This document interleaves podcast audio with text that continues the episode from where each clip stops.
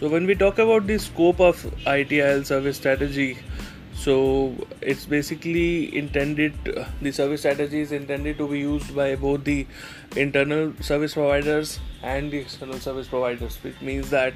if you are an internal service provider you can use the ITIL service strategy. And also if you are an external service provider and uh, you are providing external services to other organizations as your customers then also you can use the ITIL service strategy two important aspects that will come in the scope of ITIL service strategy which are covered in the ITIL service strategy scope are uh, the first the first one is defining a strategy whereby a service provider will deliver services to meet a customer's business outcomes okay?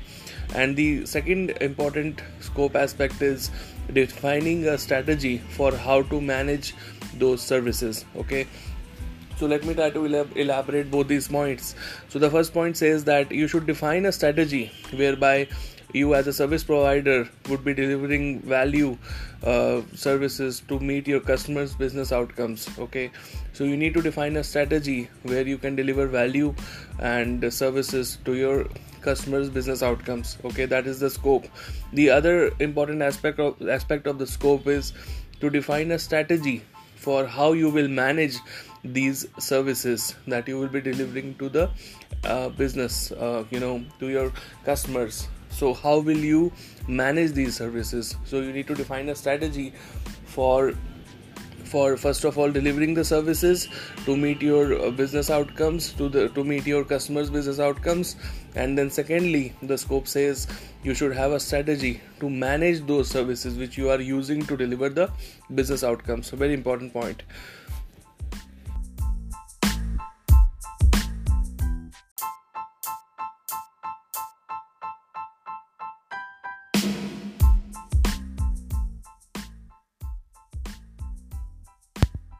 by defining the generic principles and processes for service management, you can actually apply them to ensure that the consistent management of IT services is maintained.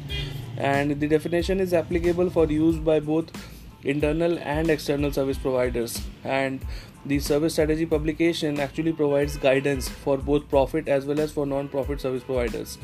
for the consistent management of services as far as the scope of service strategy is concerned